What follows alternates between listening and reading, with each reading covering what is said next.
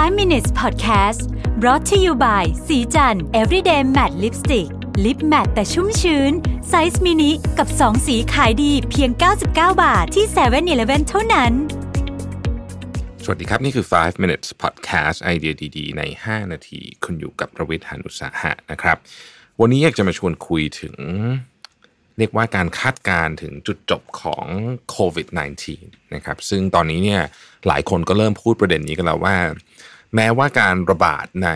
ยุโรปนะฮะยังดูรุนแรงอยู่นะครับ แต่ว่าในประเทศจีนเนี่ยเริ่มมีสัญญาณที่ดีมากๆแล้วนะครับ เพราะฉะนั้นเราก็เริ่มคือมันก็ต้องมีการวางแผนนะว่าเมื่อไหร่มันจะจบแล้วมันจะจบยังไงนะครับ ต้องบอกก่อนว่าบทความที่ผมมาจากบลูมเบิร์กวันนี้เนี่ยเขาก็เขียนพาดไว้เลยว่าอืมเป็น opinion นนะของ columnist นะฮะนั่นหมายความว่าเอ่อ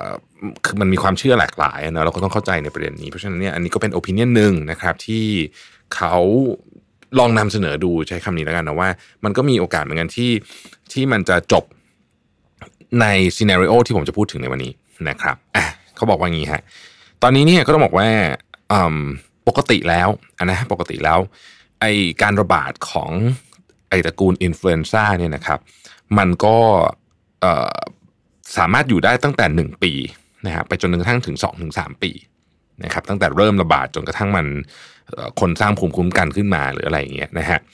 เคสที่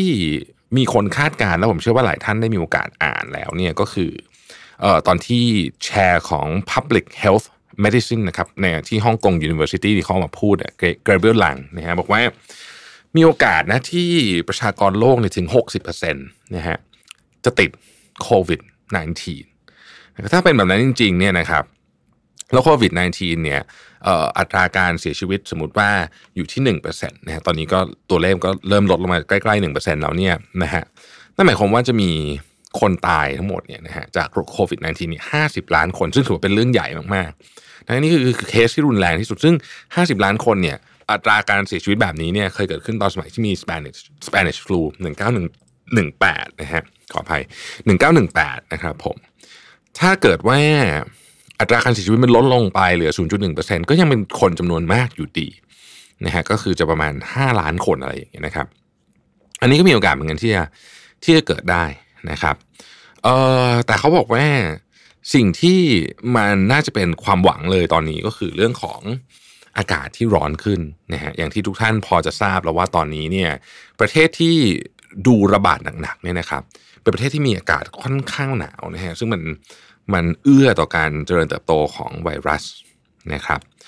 อีกเรื่องหนึ่งก็คือเรื่องของเรื่องของการทรีตแต่ละกลุ่มอายุไม่เหมือนกันนะฮะเขาบอกว่าถ้าเราไปดูที่ที่จีนนะครับ ที่จีนเนี่ยเคสก็เป็นจะเป็นหมื่นเคสที่ประเทศจีนอย่างเดียวเนี่ยนะครับเราจะค้นพบว่าอัตราการเสียชีวิตเนี่ยมันอยู่ที่ 2 2.3%ถ้าดูทั้งหมดนะฮะ แต่ถ้าเกิดมาดูแบบแยกๆเนี่ยนะครับ คนที่อายุเกิน 70เนี่ยเสียชีวิต 8%เกินเกิน 80เนี่ยเสียชีวิต 15%เพราะฉะนั้นถ้าเกิดจะอยากลดเนี่ยก็ควรจะไปโฟกัสกับกับคนที่อายุเยอะ เพราะว่ามีความเสี่ยงที่จะเสียชีวิตมากกว่าหรือคนที่มีโรคประจำตัวต่างๆ พวกนี้นะครับ ในบางซอสก็บอกว่าปีเตอร์ไวท์นะฮะปีเตอร์ไวท์นี่เป็น professor เรื่องของ virology เรื่องที่ศึกษาเกี่ยวกับไวรัสนะครับที่ University of New South New South Wales นะฮะบอกว่า ปกติพวกอินฟลูเอนซ่าเนี่ยมันก็จะอยู่ได้ประมาณระบาดได้ประมาณ 2-3 ปีนะครับแล้วอิมมูเนตี้มันก็จะถูกสร้างขึ้นมาเอง แต่ว่าใน best case scenario เนี่ยนะครับตัวปีเตอร์ไวท์เนี่ยเขาก็บอกว่าคาดว่าวัคซีนเนี่ยจะถูกผลิตออกมาก่อนหน้านั้น คือประมาณ 1 ปีต่อจากนี้นะครับหมายความว่าถ้าเกิดว่ามีวัคซีนปุ๊บนการระบาดของโรคก็ก็น่าจะชะลอตัวลงนะครับ แต่สิ่งที่สิ่งที่เขาพูด ก็คือบอกว่าเออเอฟเฟกของเรื่องนี้เนี่ยมันมันยากที่จะคาดการเกินกว่าเพียงแค่จำนวนคนที่ติดโรคและคนที่เสียชีวิตนะฮะคืออย่างในตอนที่มี Spanish flu ปี 1918นะฮะตอนนั้นเนี่ยมันส่งผลนะครับ ส่งผลต่อ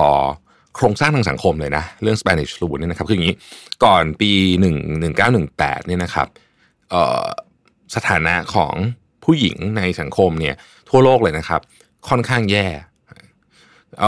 แต่ว่าการเสียชีวิตจำนวนมากของผู้ชายในปี 1918 รวมกับสงครามโลกครั้งที่หนึ่งซึ่งคนไปรบส่วนใหญ่เป็นผู้ชายที่เป็นไปเป็นทหารแล้วก็ตายกันเพียบเลยเนี่ยนะครับทำให้สถานะทางสังคมคือคือนักต้องใช้คว่า นักเศรษฐศาสตร์นักวิเคราะห์หลายคนเนี่ยให้ความเห็นว่าสองเรื่องนี้นะฮะการเกิด Spanish flu 1918 แล้วก็สงครามโลกเนี่ยผู้ชายตายไปเพียบเลยเนี่ยนะฮะทำให้สถานะทางสังคมและทางเศรษฐกิจของผู้หญิงเนี่ยดีขึ้นอย่างมากหลังจากช่วงปี 1920 คือมันเปลี่ยนโครงสร้างของโลกไปเลยในเรื่องนี้นะครับ เพราะฉะนั้นเขาคิดว่าการจบเต้าตัวโควิด -19 เนี่ยมันจะต้องมีเรื่องอะไรบางอย่างที่เปลี่ยนสถานะ เรื่องเกี่ยวกับสังคมหรือว่าเศรษฐกิจ คราวนี้จะไม่ใช่เรื่องเพศชายเพศหญิง แต่อาจจะเป็นประเทศโซนนิ่ง หรือแม้แต่การเดินทางหรือวิธีคิดเกี่ยวกับของบางอย่าง เช่นอีคอมเมิร์ซอะไรแบบนี้นะฮะก็มีการคาดการณ์ว่าอาจจะเป็นอย่างนั้นนะครับ ใน best case scenario เขาเชื่อกันว่ากันยายนปีนี้นะครับ ทุกอย่างจะเรียบร้อยนะฮะกลับเข้าสู่สภาวะปกตินะครับ แย่ที่สุดนะฮะก็ไม่น่าจะเกินต้นปีหน้า หวังว่าเราจะไม่เจอเคสนั้นนะครับ แต่ว่าเขาบอกว่าเออเนี่ยประมาณช่วงเอ่อพฤศจิเอ่อกรกฎาเอ่อกรกฎาสิงหากันยาเนี่ยก็น่าจะ